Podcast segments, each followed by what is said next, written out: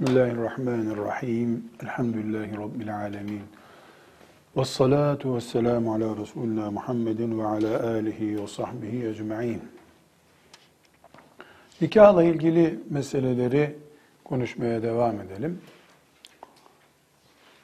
Şeriatımıza uygun bir nikahın gerçekleşmesi için özellikle Müslümanlar açısından muhakkak bilinmesi gereken bir denklik meselesi vardır. Denklik deyince iki şey kastediyoruz. Birincisi din denkliği. Kadınla erkek Müslümanlıkta denk olmalıdırlar. Yani Müslüman Müslümanla evlensin. Kafir kafirle evlensin. Bir bu anlamda evlilik diyoruz. Buna denklik diyoruz. Bir de sosyal şartlar olarak evleneceklerin birbirlerine denk olmasını şart koşuyoruz. Burada önemli bir mesele var. Din konusunu ikinci bir mesele olarak ele alayım da öncelikle kişinin soy olarak, mal olarak ve bedensel yapı olarak, fiziki yapı olarak bir de yaşantı tarzı olarak dengiyle evlenmesi gerekir. Tekrar ediyorum. Soy, mal, fiziksel yapı ve dini yaşantı. Dini yaşantı ne demek? Teheccüd kaçırmayan, pazartesi perşembe orucunu ihmal etmeyen bir hanımefendi, cuma namazını kılan bir erkekle evleniyor. Denksizlik var ortada. Hayatında ucuz peynir bile yememiş, kaşarı bile beğenip yemeyen, Kars'tan hususi kendisine kaşar peyniri getirttiren bir ailenin kızı, kaşar peynirinin ne renk olduğunu bilmeyen bir delikanlı ile evleniyor. Denksizlik var. İşte filanca büyük hoca efendilerin kızı, filanca namaz niyaz olmayan ailenin oğluyla evleniyor. Veya tersi bunlar tabii. Dengesizlik var ortada. Taşı sıksa taştan su çıkaracak kadar pehlivan birisi kütrün bir bayanla evleniyor. Dengesizlik bunlar. Bu tür yani kişinin soy, mal, bedensel yapı ve İslami yaşantı olarak herkesin dengiyle evlenmesi şeriatımızın tavsiyesidir. Aile mutluluğunun bu hususta e, ciddi bir şekilde etkileneceğini fukaha dikkate almışlardır. Ancak mesela verdiğim uçuk örnekler gibi, işte kütrün bir bayan, pehlivan, sporcu bir erkek evlenseler, nikah batıl nikah değildir. Yani böyle bir nikah caizdir. Ama fukahanın bir bölümü neredeyse caiz değildir diyecek kadar üzerine düşüyorlar bu meselenin. Burada hanım kızlar, bunu şu şekilde e, özetlemem gerekiyor. Bir kere bu hususta duygusal olmamak lazım. Mesela felçli bir eş adayı hiç hastalığı sıkıntısı olmayan birisiyle evlenirken işte ben sevap kazanacağım vesaire gibi işte insanlık yönüm ortaya çıkacak gibi duygusallıktan kaynaklanan beklentiler ya da duygusallığın ortaya koyduğu tavırlar sakıncalıdır. Çünkü o beklentiler bir ay, iki ay, bir sene bilemedin iyi olur. Sonra kabahatleri kabahatlinin yüzüne vurulur. Şeriatımız ise cennette devam edecek evlilikler yapmamızı istiyor. Evlilik bu kainatın sünnetlerinden, sünnetullah'tandır demiştik. Evlilik bir nimettir. Herkes hak ettiği dengi nimeti bulsun diyor.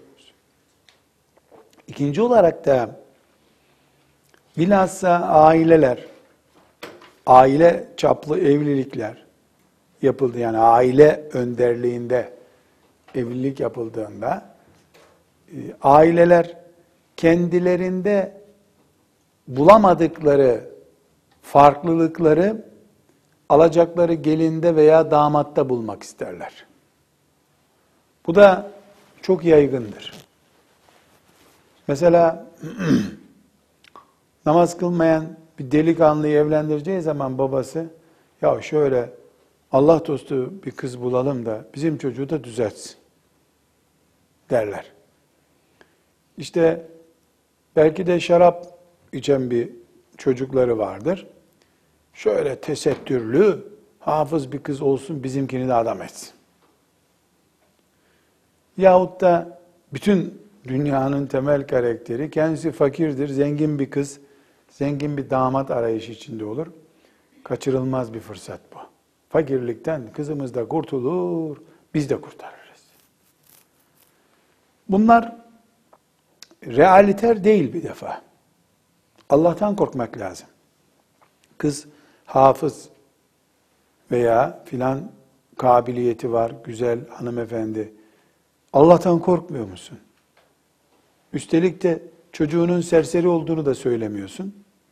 He bizimki de fena değil, çok helal sütle emzirdik, zemzemle yıkadık sanki. Bu mübarek, evliya çocuğu. Bir de nikaha iki gün kala fırtınalar kopuyor, fiyasko her şey ortaya çıkıyor. Bu tuzaktır. Herkes dengini bulmalıdır.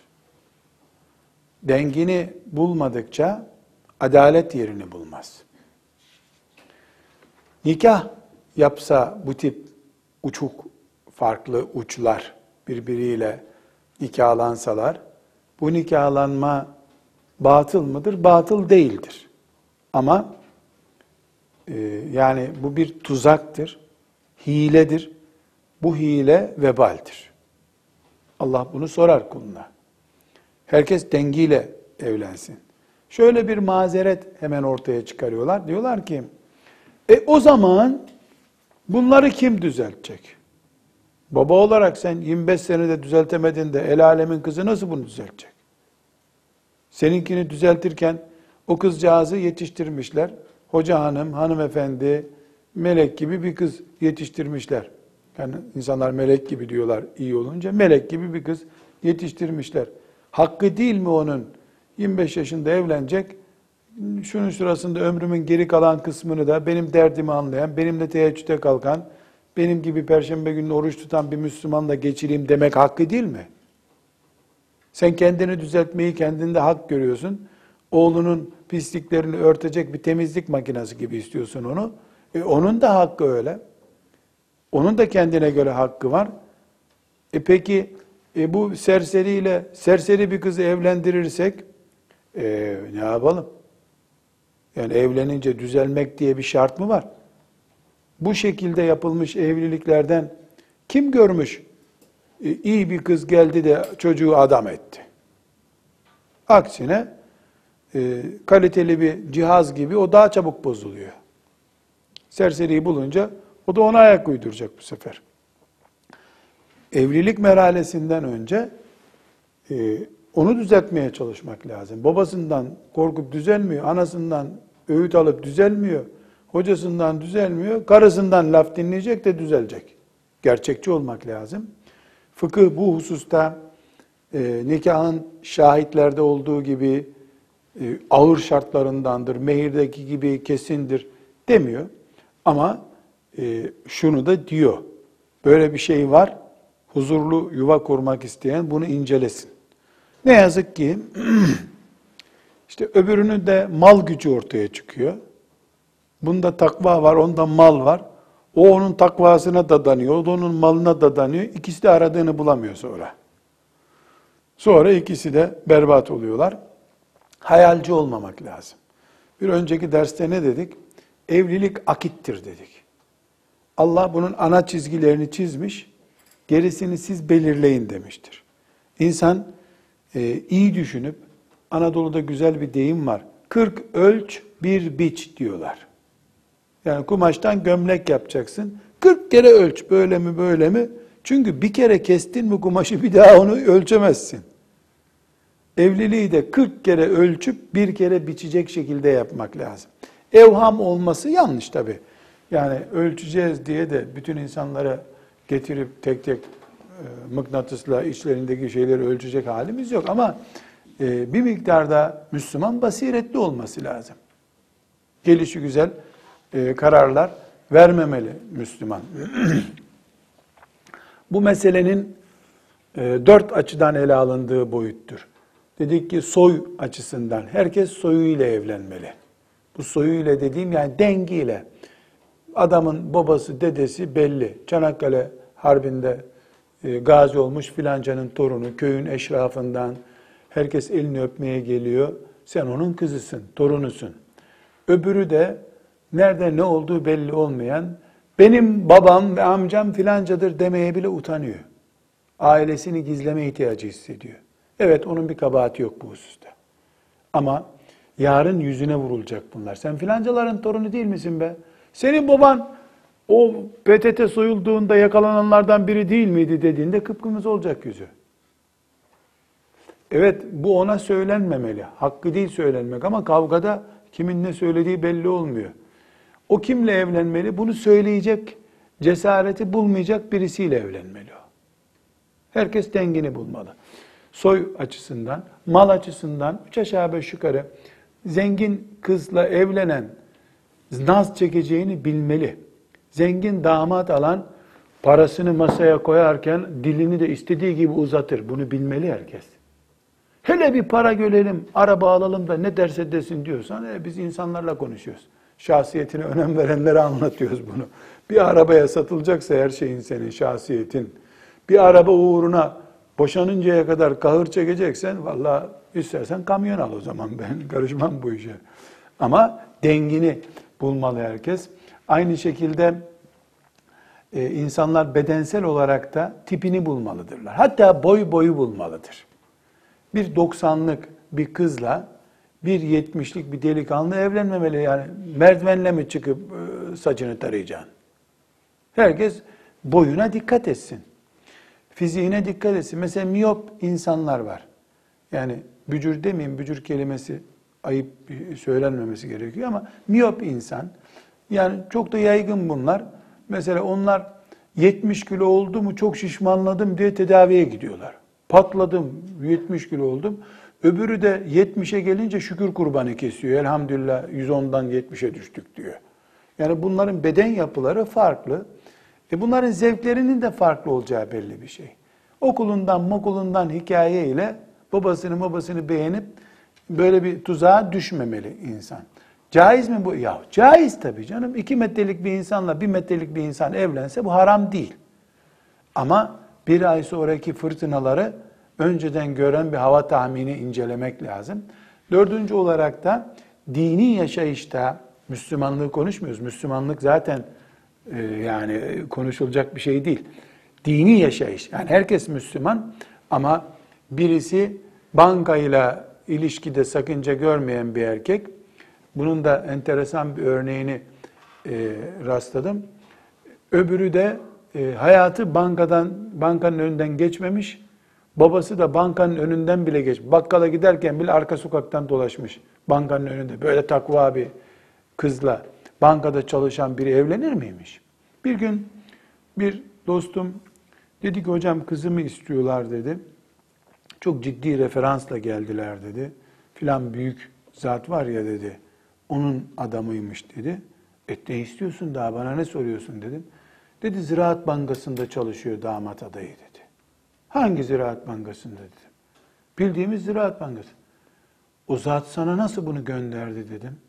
Diyorlar ki dedi, o bankayı el ele geçireceğiz hizmet için. O banka ele geçirilmesi için orada bulunması gerekiyor. İşte orada şu bölümdeymiş. Onun için siz onu yok sayın, o bankayı verin kız. Dedim ya bunu bana sor, sormadın kabul ediyorum. Kapat bu telefonu dedim. Ya dedi ben karar vereceğim. Bana bak dedim. Sana deseydi ki e, ben kızını istiyorum ama kızınla evli olduğum halde zinaya da devam edeceğim. Ne diyecektin dedim. Tövbe tövbe ne diyecektim dedi. Kızımın üstüne kız getirttirir miyim? Faizle zinanın ne farkı var dedim ya. O kızları da İslam'a ısındırmak için zina ediyorum onunla deseydi kabul edecek miydin? Öyle şey olur mu diyecektin. E faiz için de aynı şey geçerli. Ele geçirecekmiş Ziraat Bankası'nı. Banka seni ele de geçirir, midesine de geçirir, bağırsağından da aşağı atar. Sen onu ele geçirinceye kadar. Yani böyle bir denklik de olmaz. Evet sen içtihadın gereği, senin mezhebin geniştir. Böyle bir içtihadın vardı. Günahın, sevabın senin olsun. Bizden uzaktır. Herkes dengini bulsun. Sen de Ziraat Bankası'nı ele geçirmek için faizli işten helal yiyecek bir müessese bul kendine. E, çünkü Efendimiz sallallahu aleyhi ve sellem faiz alana, verene, dükkanını oraya kiraya verene, orada şahitlik yapana, sekreterlik yapana, kalem tutana, ona bakana, görene, kapısından geçene lanet, lanet, lanet ediyor. Veda hutbesinde lanet ettiği şeylerde, ayağımın altında dursun dediği şeylerden birisidir. Bu müsamaha edilir bir günah değil ki faiz günahı. Ondan sonra e, bu da vermiyoruz deyince benim adımı vermiş. Bir sürü aradılar, yahu sen bu konuda kime karşı geldiğini biliyor musun? Kime karşı gelmediğimi, kimin emrini dinlediğimi biliyorum dedim. Allah'ın emrini dinliyorum. Ama bu emri dinlediğim için kim bana kızdığını takmıyorum bile dedim. Elhamdülillah böyle itikad ediyorum. Bu sebeple yani denklik meselesinde dikkat etmek lazım. Evet, bizim kölemiz, köle bir Müslüman, bir belediyenin kanalizasyon işinde çalışıyor. Köledir, kanalizasyon işinde çalışıyordur ama sabah namazını camide mi kılıyor? Uzatsın elini. Nuraddin o eli öpsün be. Nerede çalışırsa çalışsın. Kanalizasyonda çalışsın. Sabah namazını camide kılmış bir adam. Uzat elini. Uzat. Biz öyle bir köleyi kulağı kesilmiş bile olsa başımıza halife tayin ederiz. Böyle itikad. Ama bankada çalışıyorsan yokum ben bu dünyada. Sen bankada çalışıyorsun. Keşke kanalizasyon işçisi olsaydın. Da bankada kanalın içinde kalmasaydın. Bankada olmak kanalın içinde kalmak demek. Belediyede kanalizasyon işçisi de kürekle kanal temizliyor. O kanalın içinde değil. İki şey arasında çok fark var. Bu hususa hanım kızlar olarak siz dikkat edin. Mümin onurludur. Oo, mümin onurludur. Vakar sahibidir. Tövbe edecekmiş ileride. Tövbe ettikten sonra gelsin. Madem ileride tövbe edecek, ileride gelsin. Evet. Bir başka boyutu denkliğin din denkliğidir dedik. Ve bunu ayrı, yani din içinde, din yaşayışında bir denklik var. Dikkat ederseniz onu ayrı ele aldım. Ama Müslüman olup olmamakta da bir denklik var. Bu çok önemli. Bu dört şey, yani dinde, soyda, malda ve bedensel yapıdaki denklik nikahın varlığını etkilemez. Zina olmuş olmaz. Bak bunu çiziyorum altını. Ama Müslümanlıkta denkliğe gelince, Müslüman, Müslümanla evlenecek. Bu kanun çok önemli. Bu, dinin olmazsa olmaz şartlarından biridir. Hatırlarsanız, önceki derslerimizde muharramat, yani haram, evliliğin haram olan boyutlarını sayarken, müşrikle evlilik diye bir şey getirmiştik. Sonra da demiştik ki, bunun ayrıntısı var. Ayrıntı bir ders yapacağız bununla ilgili demiştik. Çünkü Kur'an'ımızın ele aldığı temel e, maddelerden birisi, evlilikle ilgili temel maddelerden birisi, Allah müşrikler müşriklerin olsun. Onlar onlarla, pisler pislerle, temizler temizlerle evlensin diyor. Bu şekilde özellikle Kur'an nassıyla sabit olduğu için filan imama göre, filan müştehide göre verilmiş bir hüküm değil buna. Bu bölüm yani din denkliği, dinde uygulama denkliği ayrı. Din denkliği yani Müslüman Müslümanla, kafir kafirle evlenme denkliği şeriatımızın Kur'an'la önümüze koyduğu hükümlerden biridir. Bu konuda verilebilecek zerre kadar tavizimiz yoktur. Dünya yıkılır, bu hüküm yıkılmaz. Bu incelikleri özellikle madde madde ele almak istiyorum. Birincisi, Müslüman bir erkek üç sınıf kadınla evlenebilir. İsterseniz siz bunu şablon yapın, evliliği kadın erkek diye ayırın. Hani o yasak muharramat şablonu gibi bir şablon yapın siz. Müslüman erkek kimlerle evlenebilir? Bir, Müslüman kadınla kendisi gibi. İki, Yahudi kadınla. Üç, Hristiyan kadınla. Dördüncü, evlenebileceği bir kimse yoktur. Bazı alimler mecusiliği saymışlarsa da yok, böyle bir ittifak yoktur ortada. İkinci olarak, kadın kimle evlenebilir diye bir şablon yapalım. Kadının evliliğine gelince, kadın, Müslüman kadın, sadece Müslüman erkekle evlenebilir. Müslüman olmayan, Yahudi, Hristiyan veya işte adı neyse, laik bilmem ne, başka biriyle asla evlenemez. Bu ne demek? Müslüman erkeğin Yahudi ve Hristiyan karısı olabilir. Ama Müslüman kadının Müslüman olmayan ne olursa olsun kocası olamaz. E, nikahlandılar. Nikah değil o. Zina onun adı. Zina. Onun adı zina. Bu sebeple karı koca kafir olarak evlendikten sonra bir tanesi Müslüman olunca, mesela kadın Müslüman oldu, o Müslüman kelime-i şehadeti getirdiği dakikadan itibaren karı kocalık ilişkileri biter. Bir arada olamazlar. Otomatik nikahları boşanma gibi bitti demektir. Kadın iddet bekler. İddeti nedir? Üç haiz dönemi. O üç haiz döneminde adam da Müslüman olursa karı kocalıkları devam eder. Ama kısaca şöyle diyoruz. Kadın, karı koca kafir olarak evlendiler. Kadın e, Müslüman olduğu dakika evlilikleri bitti. Ondan sonraki hüküm ayrı bir hüküm.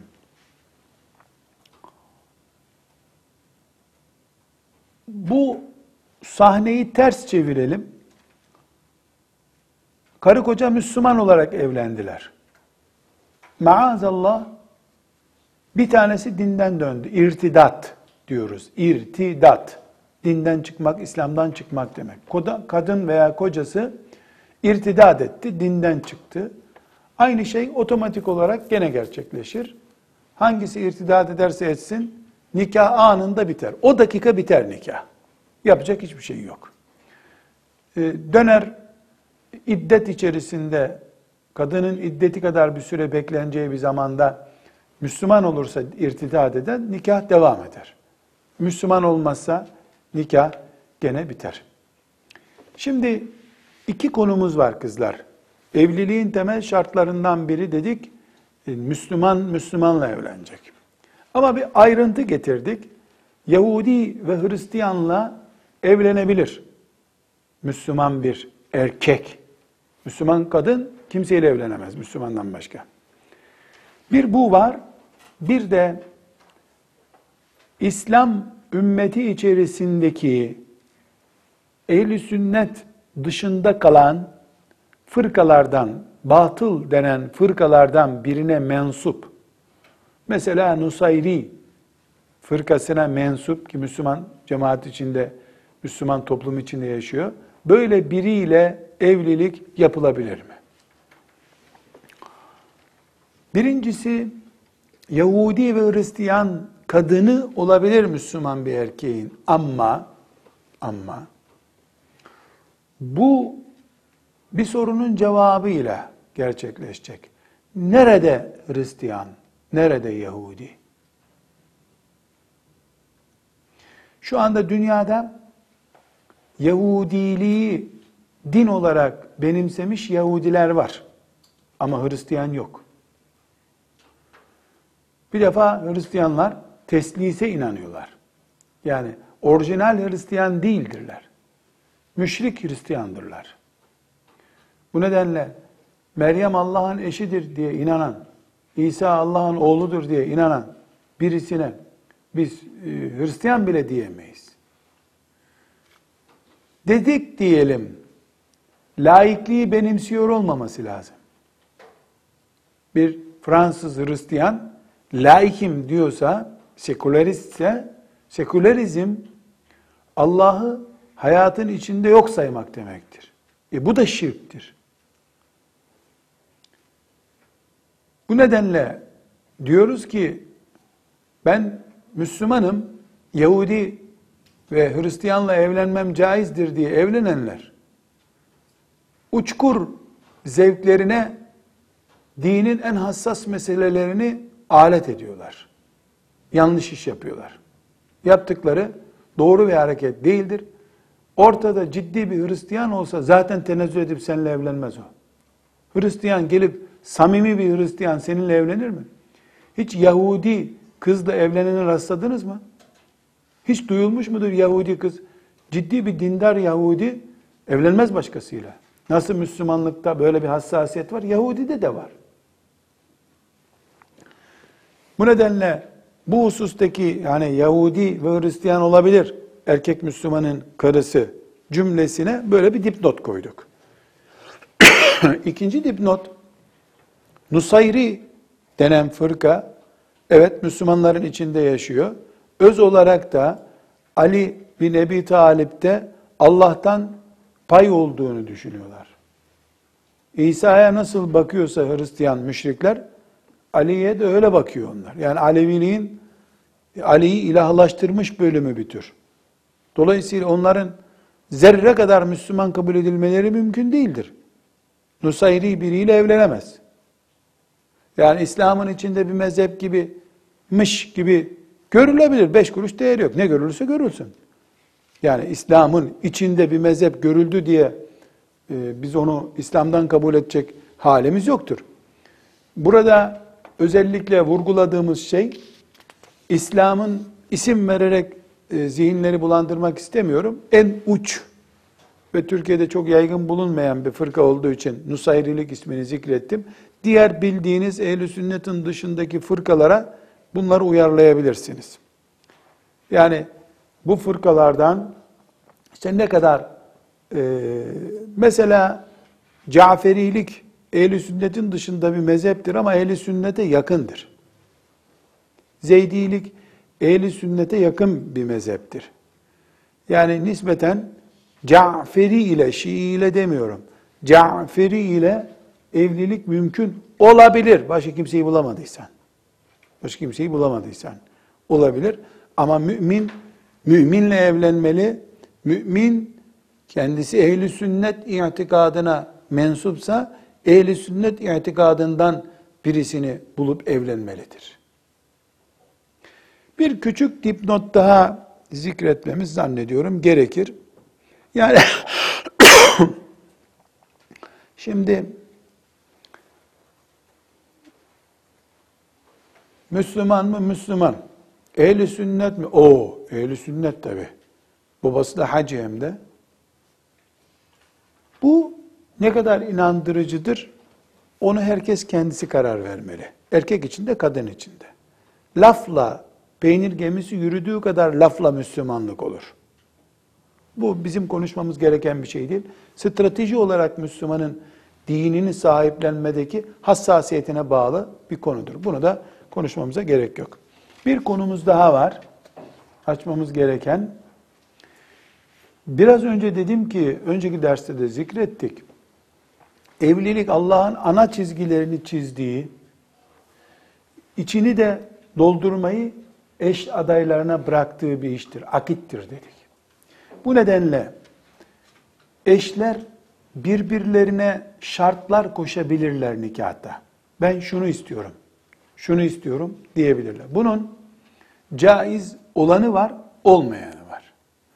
Mesela eşlerden biri cinsel ilişkiye sınırlama getirse veya çocuk sayısına sınırlama getirse bunun hiçbir değeri yoktur.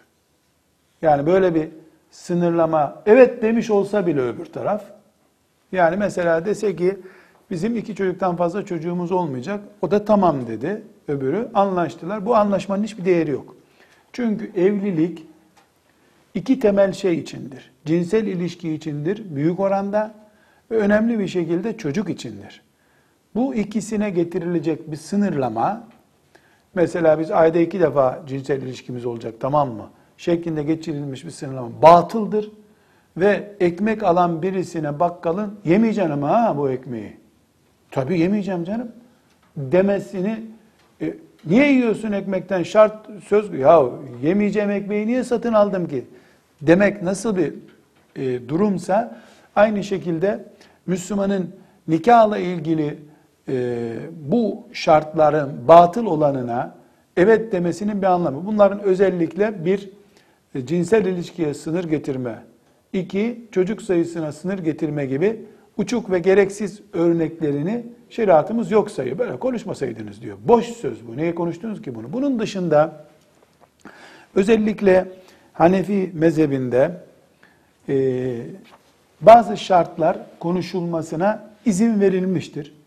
Caizdir denmiştir. Bunlardan bir tanesini örnek olarak verin. Mesela e, kefil isteyebilir kadın. Mehir konusunda ve nikahta konuşulan şeylerde kefil getirip kefile de imza attırabilir. Bunu Hanefi mezhebi caiz görüyor. Peki bir nikahta kefil istersen mutluluk nasıl olacak onu bilemem. Yani ne dedik? Ana ölçüleri konuşur fıkıh dedik. O duruma getirmemiş olması gerekiyordu eş adayların birbirlerine. Bir başka mesele, e, kadın erkekteye boşama hakkı, talak, talakı bana devredeceksin diyebilir erkeğin elini kolunu bağlamak için. Erkek de tamam sana veriyorum boşama hakkını diyebilir. Buna tefvizut talak deniyor fıkıhta. Talak konusunda bunu konuşacağız. Talak meselesini konuşunca talakın kadına devredilmesi yetkisini yetki olarak konuşacağız inşallah. Ve başka bir şart mesela, e, kadın tarafı diyebilir ki biz düğüne hiç karışmayacağız. Düğün masraflarını siz yapacaksınız.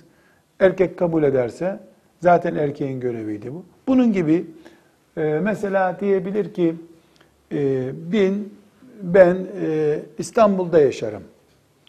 İstanbul'un dengi olan bir şehire ancak gelirim seninle. İstanbul dışına taşarsan beni boşayacaksın. Mesela e, Aydın'a gidersen, Aydın küçük bir şehir, beni boşayacaksın der. Erkek evet derse sözünde durmak zorunda sonra. Yani nikahta bu tip şartlar koşulabilir. Yeter ki şartlar evliliğin ana gayesine ters düşmesin. Bu şart konusunu da bu şekilde özetlemiş olalım. Özellikle Hanefi mezhebinde bu konuda esnek bir anlayış var. Bu sebeple bunu açtık. Bir konumuz daha kaldı. Bu dersimizde bitireceğimiz. Bir kadın hiçbir şekilde bekar olsun, dul olsun, hiçbir şekilde evlenmeye zorlanamaz. Kadına zorlamak haramdır. Evlen diye. Fakat babası, annesi, abileri, kardeşleri e, psikolojik baskı denebilecek şeyi yapabilirler. Bilhassa kadının mesela belli sıkıntıları var. Bu sıkıntılar bekar olmasından, evlenmemesinden kaynaklanıyordur. Ya evlenirsin ya evlatlıktan atarım diyemez babası. Ama karşısına alıp bekar olduğun için bunlarla karşılaşıyorsun. Evlilik yap, beğen birini, evlendirelim seni diye manevi bir e, ricada bulunabilir. Bu caiz fakat e, karşısına alıp evleneceksin. Bu özellikle biliyorsunuz Anadolu'da kaçırılmaması gereken damatlar için yapılır. Yani filanca çocuğu beğendim ben. Beğendim dediği parası var tabii. Forsu var. Yahut da bir müdürün oğludur. Bu çocukla evleneceksin. Ben onunla evlenmek istemiyorum dediği zaman kız, nasıl evlenmek istemiyorsun? Biz babayız, şöyle deriz, böyle deriz deme hakkı yok, haramdır. Böyle bir uygulamada kızın e, devlet tabii nasıl bir devletse devlete sığınma hakkıdır. Babam beni zorla filanca ile evlendiriyor diye. Hatırlarsanız Ebu Davud'dan bir hadis okumuştuk bir zamanlar. Kız geliyor, babam beni zorla filanca ile evlendiriyor diyor. Efendimiz sallallahu aleyhi ve sellem de gitme kızım, öyle bir mecburiyetin yok diyor. Yok gideceğim de babam haddini bilsin diye böyle geldim sana sordum diyor kız.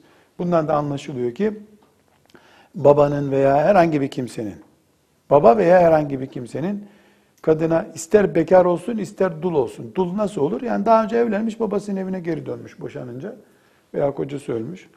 Ee, bir daha evlenmeye zorlanma hakkı kimse kimsenin elinde yoktur. Evlenmesini engelleme hakkı da yoktur kimsenin.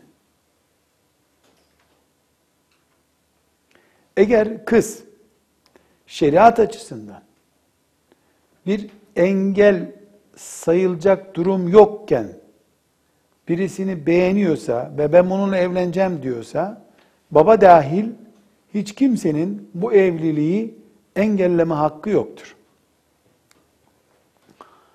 Hatırlarsanız önceki derste demiştik ki velinin onayıyla evlenmek lazım.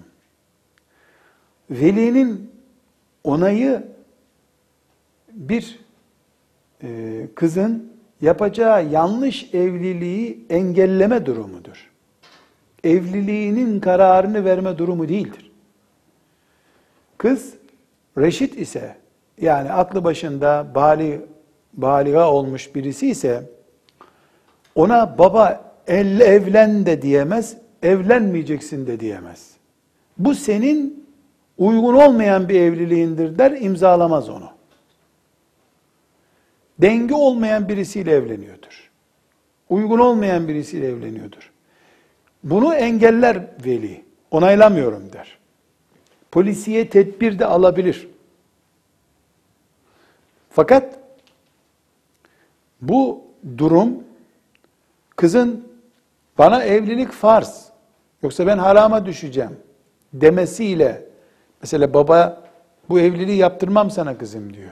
Kız da diyor ki ama ben zinaya düşeceğim diyor.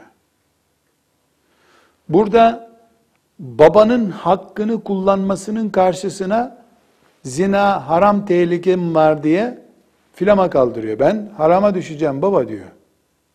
Veya annesinin diliyle söylüyor. Kızımız haram tehlikesiyle karşı karşıya diyor. Bu takdirde babanın sen A'yı buldun, A senin dengin değil kızım. Sokak serserisi, sen ona nereye gidiyorsun? Ben sana, bana üç gün izin ver, bu üç gün içinde ben sana senin dengin olan birisini bulacağım der. Gider baba, dinen, hani daha önce denklik diye bir şey konuştuk ya, dengi olan birisini bulur, kızım buyur, senin dengin bu der. Kızın denklik konusunda itiraz etme hakkı şüphesiz. Der ki baba, e bana bulduğun kimse filancanın çocuğu, çok dengim değil. Bir konuda denk ama öbüründe denk değil der. Bu tür bir pazarlık yapabilirler.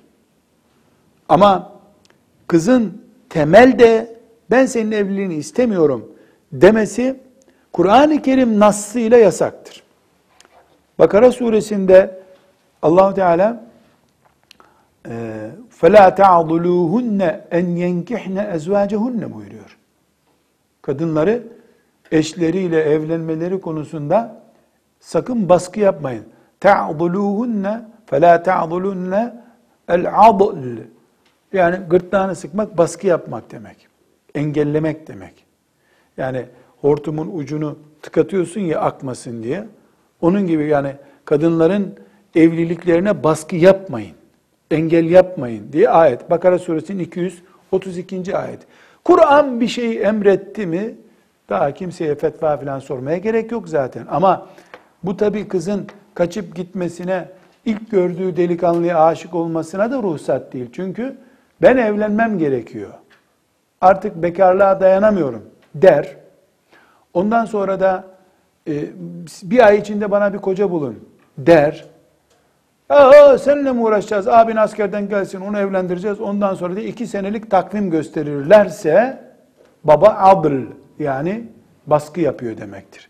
Evliliği engelliyor demektir. Bu takdirde babadaki bu velayet hakkını kullanıyor baba tabii. Hani velilik hakkı vardı ya, velilik hakkını kullanarak engel koyuyor. O zaman kızcağızın e, şeriat devletine sığınıp babam üzerindeki velayet hakkını yanlış bir şekilde kullanıyor, bana zulmediyor deme hakkı vardır. İşte savcılığa şimdiki ifadelerle suç duyurusunda bulunur. Savcılık da babanın velayet hakkını mahkeme kararıyla alır, mahkemeye devreder. Mahkemede vasi tayin eder. Tıpkı yetim çocuğun parasına vasi tayin edildiği gibi o kim olur? Genelde mesela cami imamını, o mahalledeki en yaşlı akrabasından birisini, sen bu kızın evliliği ilgilen denir. E, bu sefer de mesela işte dedesine devretti, amcasına devreder, abisine devreder, cami imamına devreder. Akraba ilişkileri gereği bazen e, akrabadan birine devredemez, mahalle imamına, muhtara devreder. O da Allah'tan korkan biri olarak kızın istediği kimse evlenilmesi caiz olacak birisi ise velisi durumunda olur. Böylece kız kaçmış olmaz. Aksi takdirde kız e, kaçarak evlense yani Hanefi mezhebine göre caiz bir evlilik yapmış olur ama prosedüre aykırı bir evlilik yapmış olur. Yine şeriatın terbiye kurallarını çiğnemiş olur. Şimdi bizim memleketimizde biliyorsunuz bunun e, pratikteki uygulamasına kaçarak evlenme deniyor. Kaçarak evlenen bir kızın vebale girdiği kesin. Ama baba adl yaptıysa yani kızı gırtlağını sıkıp evliliğini engelledi, vermem, o olmaz dedi. Denk bir evliliği reddettiği için ki e, üç sebep sayacağız niye babalar böyle yapıyor. Kız on günaha girdiyse on günaha da baba girdi demektir. Kim engelledi? Anne engellediyse anne girdi demektir. Çünkü kızın ben bittim, evlenmek istiyorum e, demesine karşı tedbir almaları gerekiyordu. Kuru kuruya babalığı sevgi için e, keyfine göre kullanması zulümdür. Zalim e, hak sahibi değildir. Bir e, konumuzu tamamlamadan bir başlık daha açalım. Neden Ee, baba, veliler, babalar kızlarına adl yani engel çıkarırlar da Allah'ın فَلَا تَعْضُلُوهُنَّ e, emrine aykırı davranıp haram işlemiş olurlar. Çünkü adl dediğimiz şey haramdır. Yani kızın zorla evlendirilmesi de haramdır. Kızın evlenme arzusu denk biriyle olduğu halde onu evlendirmemek de haramdır. Bu namaz kılacak birisinin önünden seccadeyi alıp kılmayacaksın burada demek neyse, nasıl günahsa, haramsa bu da günah. Evet elbette namazla bunun arasında bir fark var ama adı haram, ikisinin de adı haram. Bu konuda babanın hakkı vardır diyen bir fakih yok. Niye? فَلَا تَعَضُلُوهُنَّ ayeti apaçık. Ayet dururken bir fakih çıkar da ben böyle düşünüyorum. Şimdi çıktı o model şeyler. Böyle ümmeti Muhammed'in içinde bu kadar cüretli bir fakih hiç olmadı şimdiye kadar. Birincisi, babalar e, damat arayışında abartılı olurlar. Bir babanın abartısı zulme dönüşebilir. E, yani şöyle diyelim, kim kapısını çaldı, kızınızı istiyorum, hayırlı uğurlu olsun oğlum güle güle. deyip gönderen de e, zalimdir. Bir araştır bakalım kim ya, bu denk midir? Küfür şartı yerini buluyor mu? Bir bak bakalım. Onun yerine de yok benim kızımla evlenecek e, en az on hac yapmış olacak. Kıraatleriyle beraber de hafızlık yapmış olacak. E Buhari ile Müslim'i de bilsin bari. E, babasının da üç dört fabrikası olsun, gelsin kızımı istesin. Mübarek sanki peygamber kızıyla evleniliyor. Bu tip abartılar yanlış. E, bu abartılarda e, ekonomik e, hırs da var. Yani mesela şimdiki e, yaygın olan deyimle biz çektik kızımız çekmesin. Biz çektik kızımız çekmesin. Ne yani? Biz belli bir fakirlik yaşadık, kızımız fakirlik yaşamadan evlensin. E, onun kızı da böyle zengin birinin tenezzül edeceği kadar güzel değilse bu sefer kız ortada kalıyor. Yani baba evet zengin bir damat bekleme e, hala hakkı var şüphesiz, yani bunu inkar edemeyiz. Ama e, bu beklentide de haddini bileceksin. Bakacaksın ki aradığın e, kapital birisi gelmiyor. E bari memur olsun diyeceksin. Memur da gelmiyorsa bari işçi olsun. İşçi de gelmiyorsa kim gelirse Allah kabul etsin diyeceksin. Yani insan haddini hududunu bilmeli. Bu dengeyi nasıl sağlayacak? Kızının evlenme ihtiyacını e, takip edecek. Nasıl araba kullanınca depoda yakıt var mı yok mu diye bir ibreyi takip ediyorsun. Kırmızıya gelince yahut da hararet kırmızıya gelince hemen gaz pedalından ayağını çekip kenara çıkıyorsun arabayı. E, benzinciye yanaşıyorsun, tamirciye yanaşıyorsun. Aynı şekilde baba e, kızının ibresini takip edecek. Kızının evlilikle alakası yok. De ki Hazreti Ebubekir'in soyundan olmayanlar ve evlendirmiyorum kızımı. At kafadan gitsin. Baktın ki kırmızıya yakın geliyor. Çok iyi bir âlimin oğlu olacaktı. Baktın ki kırmızıya daha yanaştı. Hala Ebubekir'in torunlarından biri gelmedi sana. Müslüman olsun yeter diyeceksin kırmızıyı gör. Yani bu denklemi baba kuracak. Bu konuda istişare edecek. Duygusallığın e, gereği yok. E, bir üçüncü sebep de ahlaksızlıktır. Ahlaksızlık. Başka bir kelime bulamıyorum. Baba da olsa insan ahlaksız olabilir. Nasıl bir ahlaksızlık? Çok basit. Yani bilhassa Anadolu kültüründe kim benim kızımı istemeye geliyor ya? Ne demek bu? Sen kimsin kardeşim ya? Cumhurbaşkanının önüne bile randevu alınıp giriliyor. Benim önüme gelemez kimse kız istemeye. Ahlaksız. Ya da işte biz şuralıyız, biz güneyliyiz, kuzeylilere kız verilmez. Subhanallah, ne zamandan beri kuzeylilere kız verilmiyor?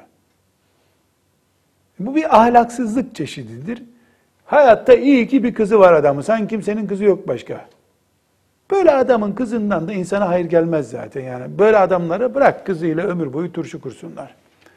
Bir de bir sebep daha var. Onu burada keşke zikretmeseydim diyorum ama çok rastlıyorum. Bazı babalar kızımı verirsem bizim evde hizmet azalır diyor. Niye azalıyor evindeki hizmet? E biz karıyla sağa sola gidiyoruz, geziyoruz, işte çocuğumuz akşam yemeği hazırlamış oluyor. Yani kızını cariye gibi gören bir insan, hizmetçi gibi gören bir insan da çok seviyesiz, ahlakı düşük birisidir. Yani ben başka bir baba da gördüm. Mesela kendisi ve hanımı yatalak hastalar. Ee, birisi bana rica etti, bizim Kız, kızlarını istememiz gerekiyor, günah mıdır hocam diye. Yo ben bile telefon ederim dedim, tanıyordum, telefon ettim. Dedim bir şey diyeceğim sana ama dedim, çok da içime sinmiyor dedim. Senin kızı alsak olur mu evden dedim. Hocam ne iyi olur ya dedi, biz hastayız diye kimse istemiyor. Yarın bugün öleceğiz, kızımız bekar kalmasın, ben ne yapalım hasta hasta biz idare ederiz, iyi olur hocam dedi. Çok hoşuma gitti adamın düşüncesi. Nasıl olsa ben hastayım, niye kızımı süründüreyim burada diye düşünüyor. Merhametli bir baba örneği bu. Merhametli bir anne örneği. Sonra Allah lütfetti, onlar evlendiler. Tuttu çocukcağız, onların evinin yanında bir ev hususi satın aldı, harç borç. Kızı akşama kadar annesinin babasının yanında bıraktı. E çok güzel yani. Onların samimi niyetini Allah da çok güzel bir çare gösterdi. Hem kızın evliliği gerçekleşti, hem de onların hayatında bir zorluk ortaya çıkmadı. Ama kızını e, hizmetçi gibi görürse insan, ya bana ne, otuz yaşına gelmiş kız hala evlenemiyor, niye? Geleni kovuyor. Çünkü evde ona bulaşık yıkayacak biri lazım diye. Çocuklara bu şekilde bakmak çok ahlaki değil. Merhametsizlik göstergesi. Evet, evlilik ayrıntılarından bu meseleleri de görmüş olduk. Sallallahu aleyhi ve sellem ala seyyidina Muhammed ve ala alihi ve sahbihi ecma'in velhamdülillahi rabbil alemin.